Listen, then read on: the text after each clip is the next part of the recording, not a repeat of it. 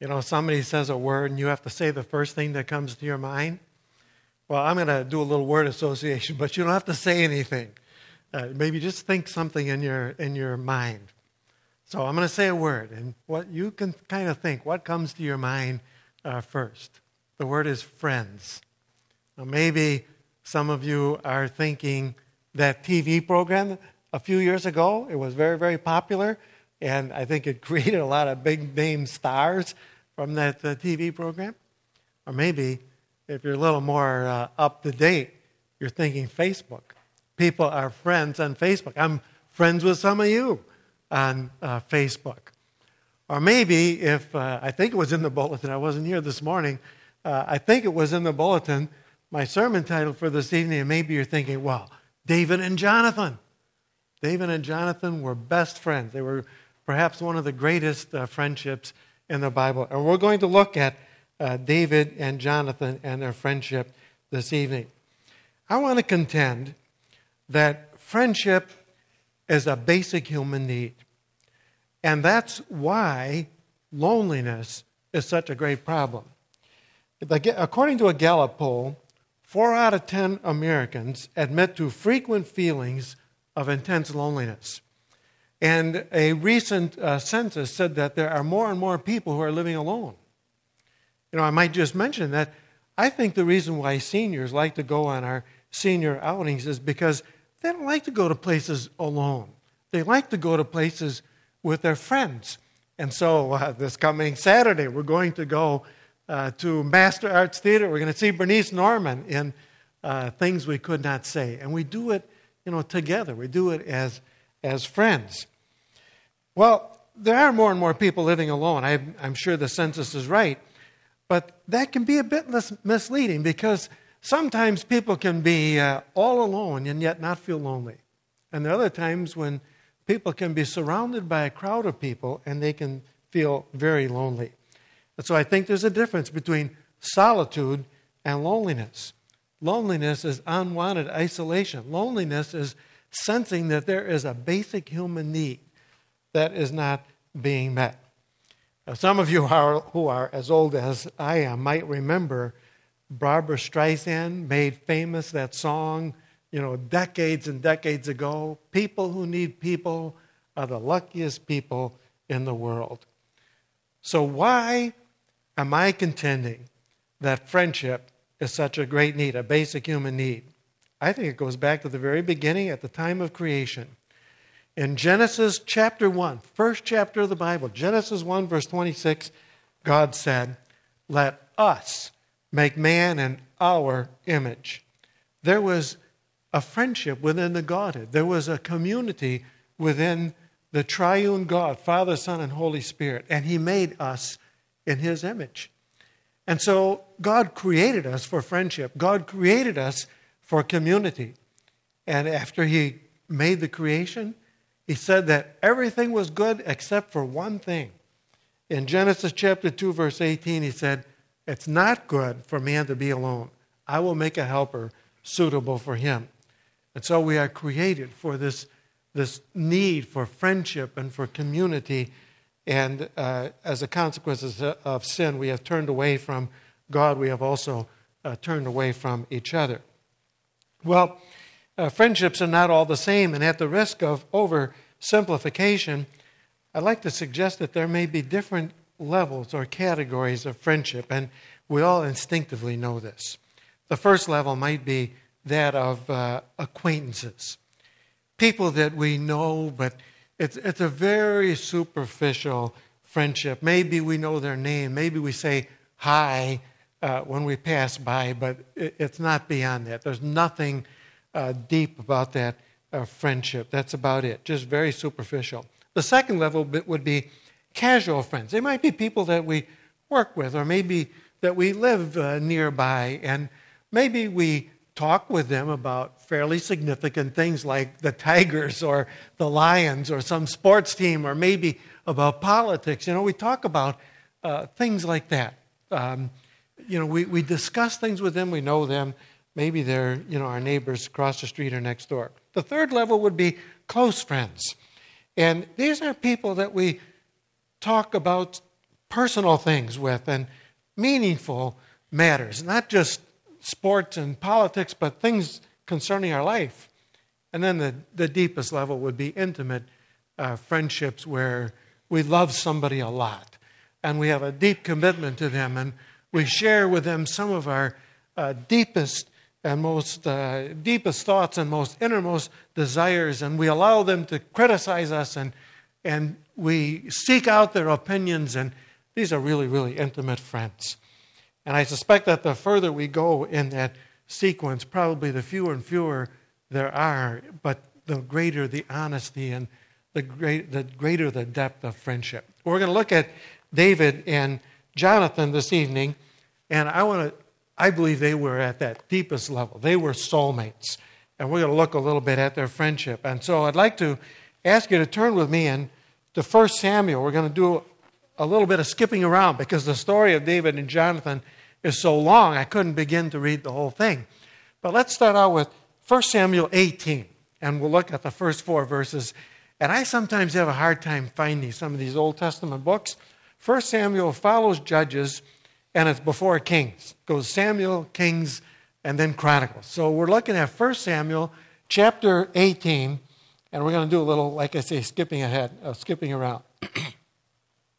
First four verses. After David had finished talking with Saul, Saul was, of course, the first king of Israel, Jonathan, became one in spirit with David and loved him as himself. From that day, Saul kept David with him and did not let him return to his father's house. And Jonathan made a covenant with David because he loved him as himself.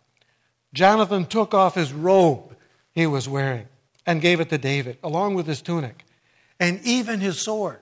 Remember those words. We'll come back to it. Even his sword, his bow, and his belt. And then let's flip ahead to chapter 20. And I'm going to read, start reading at verse 18, read 18 through 23.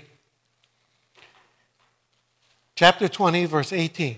Then Jonathan said to David, Tomorrow is the new moon festival. You will be missed, because your seat will be empty. The day after tomorrow, toward evening, go to the place where you hid when this trouble began, and wait for the stone, wait by the stone Ezel or azel. I will shoot three arrows to the side of it as though I were shooting at a target. Then I will send a boy and say, Go find the arrows. If I say to him, Look, the arrows are on this side of you, bring them here. Then come, because as surely as the Lord lives, you are safe and there is no, no danger. But if I say to the boy, Look, the arrows are beyond you, then you must go, because the Lord has sent you away and about that matter, about the matter you and I discussed, remember the Lord is witness between you and me forever. Now, in the, in the few verses that follows, uh, David is missed at the king, king Saul's table, and Jonathan says uh, David had to go back to Bethlehem uh, for a family matter, and he has to be excused. And we're going to begin now at verse uh, 30. And Saul becomes furious with Jonathan and we'll read how Jonathan protects his good friend David. Study of verse 30. Saul's anger flared up at Jonathan, and he said to him, You son of a perverse and rebellious woman, don't I know that you have sided with the son of Jesse to your own shame and to the shame of the mother who bore you? As long as the son of Jesse lives on this earth, neither you nor your kingdom will be established. Now send and bring him to me, for he must die. Why should he be put to death? What has he done? Jonathan asked his father. But Saul hurled his spear at him to kill him. Then Jonathan knew that his father intended to kill David. Jonathan got up from the table in fierce anger. On that second day of the month, he did not eat because he was grieved at his father's shameful treatment of David. In the morning, David, Jonathan went out to the field for his meeting with David. He had a small boy with him and he said to the boy, Run and find the arrows I shoot. As the boy ran, he shot an arrow beyond him. When the boy came to the place where Jonathan's arrow had fallen, Jonathan called out after him, Isn't the arrow beyond you? then he shouted, Hurry, go quickly, don't stop. The boy picked up the arrow and returned to his master. The boy knew nothing of all this, only Jonathan and David knew. Then Jonathan gave his weapons to the boy and said, Go, carry them back to town. After the boy had gone, David got up from the south side of the stone and bowed down before Jonathan three times with his face to the ground. Then they kissed each other and wept together. But David wept the most. Jonathan said to David, Go in peace, for we have a sworn friendship with each other in the name of the Lord. Let me say that again. We have a sworn friendship with each other in the name of the Lord, saying, The Lord is witness between you and me, and between your descendants and my descendants forever. Then David left, and Jonathan went back to town. And then let's turn one more time to chapter 23, verses 15 through 18. While David was at Horesh in the desert of Ziph, he learned that Saul had come out to take his life. And Saul's son Jonathan went to David at Horesh and helped him find strength in God. Don't be afraid, he said. My father Saul will not lay hand on you. You will be king over Israel, and I will be second to you. Let me read that again. You will be king over Israel, and I will be second to you. Even my father knows this. the two of them made a covenant before the Lord. Then Jonathan went home, but David remained at Horesh. Well, after David won his great victory over Goliath and, and slew uh, Goliath, he entered upon a very difficult period of his life. He was fleeing for his life from King Saul, who wanted to kill him. And God provided David with a, a close, intimate friend in the person of Saul's son, Jonathan. And uh, Jonathan and David may have had one of the closest uh, friendships, greatest friendships uh, in the Bible. And uh, let's look at what made that friendship of David and Jonathan so great. And maybe we can learn something about how to establish really close and great friendships uh, in our lives as well. The first thing that David and Jonathan uh, had was they had a common faith in God. And so in 1 Samuel 18, verse 1, which I just read a little bit ago, it says they were one in spirit. And then in verse 3, it adds, And Jonathan made a covenant with David because he loved him as himself.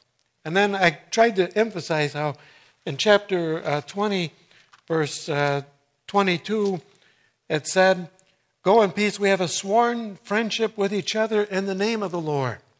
They had a common faith in God. And so you see that faith in God on the part of uh, Jonathan when uh, he went up against the Philistines along with his armor bearer, and uh, they were greatly outnumbered. And uh, Jonathan said to his armor bearer, Nothing can hinder the Lord from saving, whether by many or by few.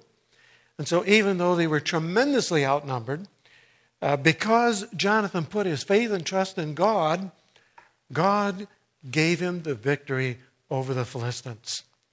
Well, doesn't that sound just like David? David had that kind of faith in God when he went up against Goliath. He put his faith and trust in God, and God gave him the victory over uh, the giant Goliath. I believe it's impossible to exaggerate the importance of a common faith in the establishment of a close friendship. And so Amos 3, verse 3 says, Do two walk together unless they have agreed to do so? I um, was reading an article in the latest issue of the Banner, which I think came in our mail yesterday. It was uh, written, it's a cover article. It's called Unequally Yoked, and it's written by my seminary classmate, Henry Newman. Uh, it's a really nice article. I'd like you to encourage, I'd like to encourage you to read it. But he talks about how difficult it is sometimes when pastors are asked to do weddings and they feel that it's not, it, there's not that common uh, bond of faith, that common commitment of faith. And it, it's just a really good article. And it talks about what he would do in different situations and the like. But it does emphasize the importance of having that common commitment uh, to Jesus Christ as a basis for friendship. And you, you do wonder how can somebody be an intimate friend with someone if they're not in agreement with the most fundamental uh, issue of faith. You know, no matter where you go, when you travel, no matter where you go, if, if you meet somebody who's a Christian or if you visit a Christian church, it doesn't even have to be Christian Reform. You go to a church, and right away you have a basis on which to build a friendship because you've got that foundation, you've got that common commitment of faith. And that's what Jonathan David had. They had a common faith in God. Well, I know that there are a number of lonely, a lot of lonely people in the church because the church is, um, is full of sinful people and the church is not perfect and the church really is a work in progress. But on the other hand, there are a lot of great friendships within the church. Very strong friendships. Probably most of your friends are in the church. Today is Pentecost, and uh, Pentecost, the first Pentecost, was the birthday of the Christian of the New Testament church, and uh, the the Holy Spirit is building this new community of believers. He he is building this community in which there are so many strong friendships that are based upon a common uh, faith in the Lord Jesus Christ. Well, the second thing to uh, notice about David and Jonathan is that they both had great humility. Let's take Jonathan first. Jonathan was in line to become the next king. He was the heir to the throne. He was the prince of Israel. And yet, like his father, uh, he knew that David was going to become the next king. And so we read in, second, uh, 1 Samuel 23, verse 17, where Jonathan said to David, You will be king over Israel, and I will be second to you. You know, isn't that an amazing thing? This, this was the prince of Israel. This was the heir to the throne. And he says to David, You'll be the next king, and I will be second to you. there was no jealousy on the part of Jonathan. Uh, Jonathan was encouraging David when David was in a difficult time of his life, and he desperately needed that kind of encouragement. He was fleeing from the uh, malicious uh, pursuit of uh, King Saul. That's what great friends do. Great friends uh, help each other, great friends encourage each other, great friends uh, want the success of others, they work for the success of one another. They're not jealous or envious. Rather, they, they're, they're grateful when they can help each other become the best that they can possibly be. And Jonathan certainly demonstrated that with David. Uh, he said, You will be the next king, and I will be second to you. Well, David was humble too, because uh, David was just, uh, he was just a shepherd boy from the little town of Bethlehem. Oh, little town of Bethlehem, we sing at Christmas time. So uh, he, was, he was a humble uh, shepherd boy. and the, the reward for killing Goliath is that he would be given the daughter of King Saul in marriage. Well, uh, David uh, wondered how he could, this little shepherd boy, a humble shepherd boy, uh, could become the, uh, the son in law of the king and marry the king's daughter. And he said in chapter 18, verse 18, uh, David said to Saul, Who am I? And what is my family or my father's clan in Israel that I should be the king's son in law? So when the time came for Merab, Saul's daughter, to be given to David, she was given in marriage to Adriel of Meholah. Now, Saul had another daughter, whose name was Michal. Saul's daughter, Michal, was in love with David. And when they told Saul about it, he was pleased. I will give her to him, he thought, so that she may be a snare to him.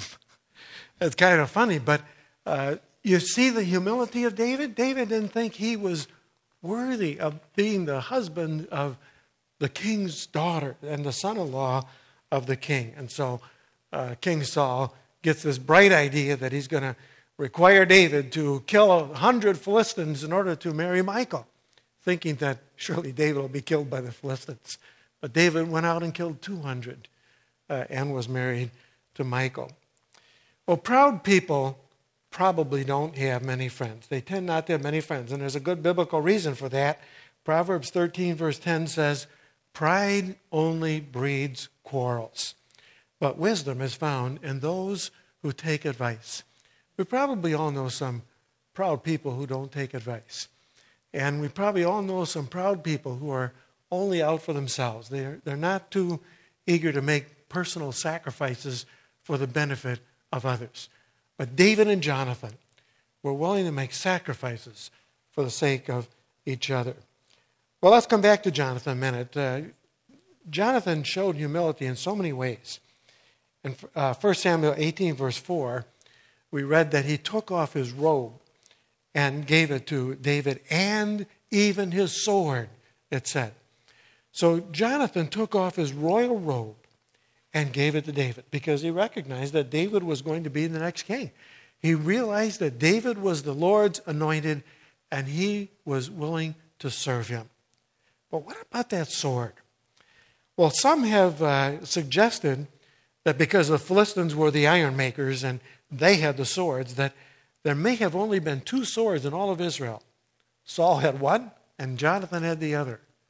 Well, if that's the case, then the fact that Jonathan gave David even his sword becomes very, very uh, significant.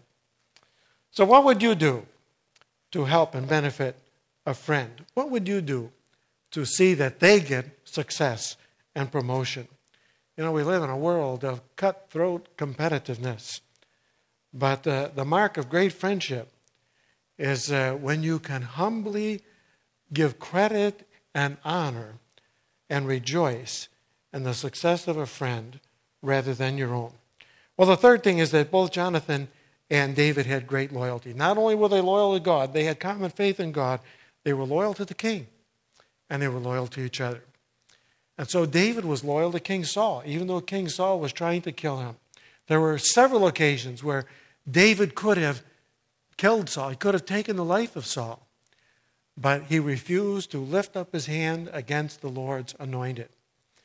And Jonathan was loyal to his father Saul too. There was a time when Jonathan had to choose whether he would remain with his father or go with David.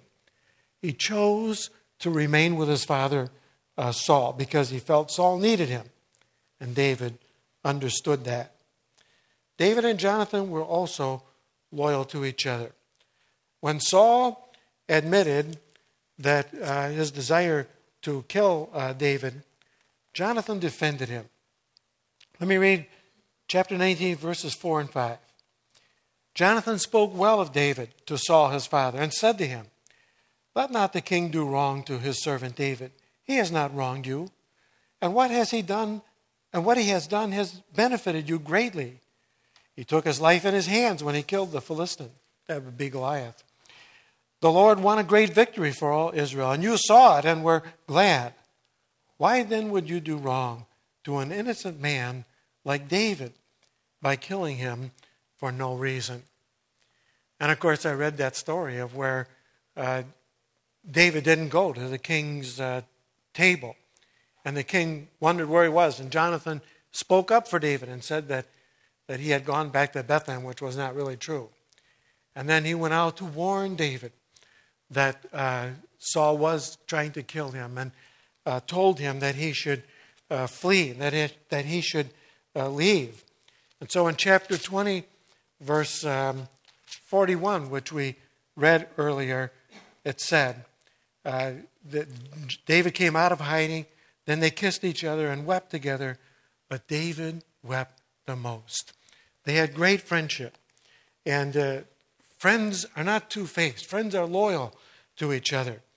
And friends de- defend each other and protect each other. And that's what David and Jonathan uh, did. Out of loyalty to David, he warned him and uh, sent him away to escape uh, his father, King Saul's uh, anger. They loved each other. But it wasn't love based on emotion, it was love like a verb. And it was love uh, based on a deep sense of commitment to each other. Earlier, I mentioned my uh, seminary classmate Henry Newman's article in the latest issue of the Banner that just came. It's about marriages. And I thought about, you know, sometimes in marriage, uh, we say our spouse is our best friend. And marriages are like that. You know, they're based on common faith, uh, loyalty to each other, humility, and a binding commitment to each other. Well, this is Memorial Day weekend. And on Veterans Day, we remember everybody who served in the military. But on Memorial Day, we remember those who have died in our uh, nation's uh, wars. And this happens to be, this year, 2015, just happens to be the 70th anniversary of the end of World War II. And so uh, Germany uh, um, gave up, uh, Germany surrendered this month, 70 years ago, May of 1945. And then Japan followed in September of 1945. So this is the 70th anniversary of the ending of World War II. And there's probably not a lot of World War II veterans left. I mean, uh, the youngest would probably be approaching uh, 90 years old. And so there were 405,000 American casualties in World War II. Well, interestingly, I discovered that one of the uh, military leaders on both sides of World War II had no friends. And on our side, the American uh, general who had no friends was George Patton. George Patton's biographer wrote about him. So he gained the generalship, the medals, and the glory, but he was never to make any friends. On the other side, Hitler had no friends either. Albert Speer was one of Hitler's closest associates, and he wrote about Hitler. I suppose if Adolf Hitler ever had a friend, I would have been that friend. Hitler could fascinate, he wallowed in his own charisma, but he could not respond to friendship. Instinctively, he repelled it. At the core of the place where his heart should be, Hitler was a hollow man. He was empty. We who were close to him or thought we were all came to sense this, however slowly. You couldn't even enjoy eating cherries with him. We were all simply projections of a gigantic ego. You, you do wonder what would history have been if Hitler had been able to have close friendships? But he couldn't, and he didn't. Well, neither uh, Patton nor uh, Hitler, by the way, both of whom were racist, uh, neither Patton nor Hitler were able to establish friendships. And they were not able uh, to heed the counsel of the drill sergeant, who addressed his troops as they were preparing for training. And this is what he said to them Never go into battle alone. Step one is find a buddy. You will stick together. You will never leave each other. Difficult assignments require a friend. Together is better. You need someone to help you accomplish the tough course ahead of you. Well, David and Johnson, David and uh, Jonathan were best friends. They were soulmates. They, they were committed to each other. Uh, David, of course, went on to become the greatest king of Israel and he was able to establish friendships. At least he had one great friendship with Jonathan.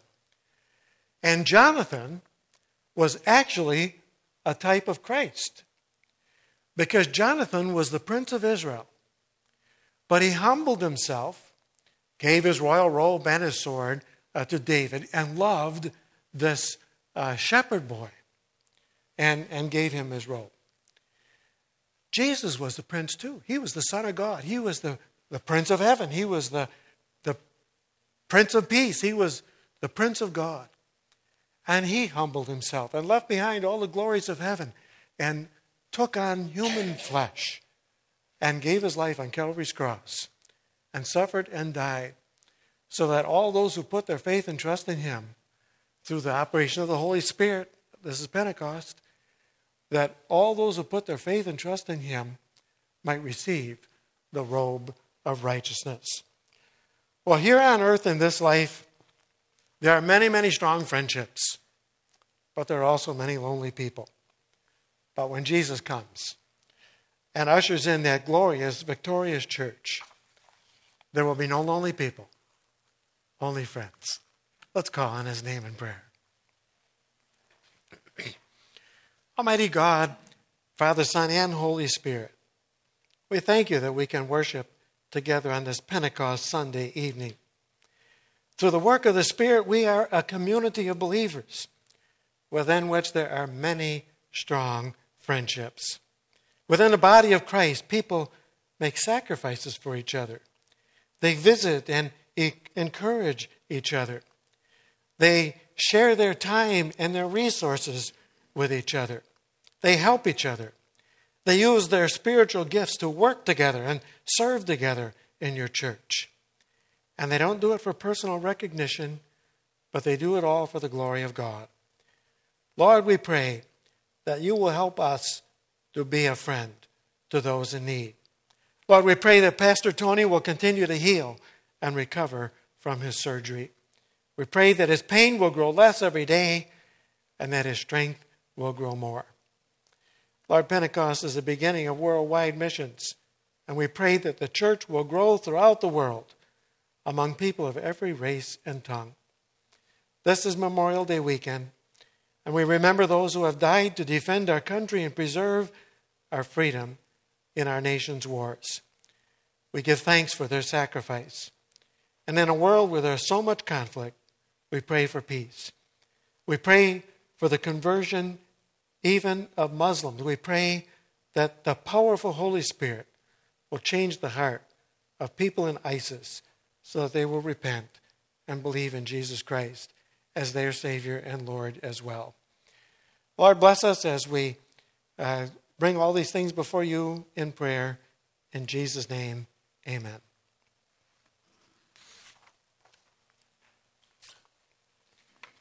Let's sing.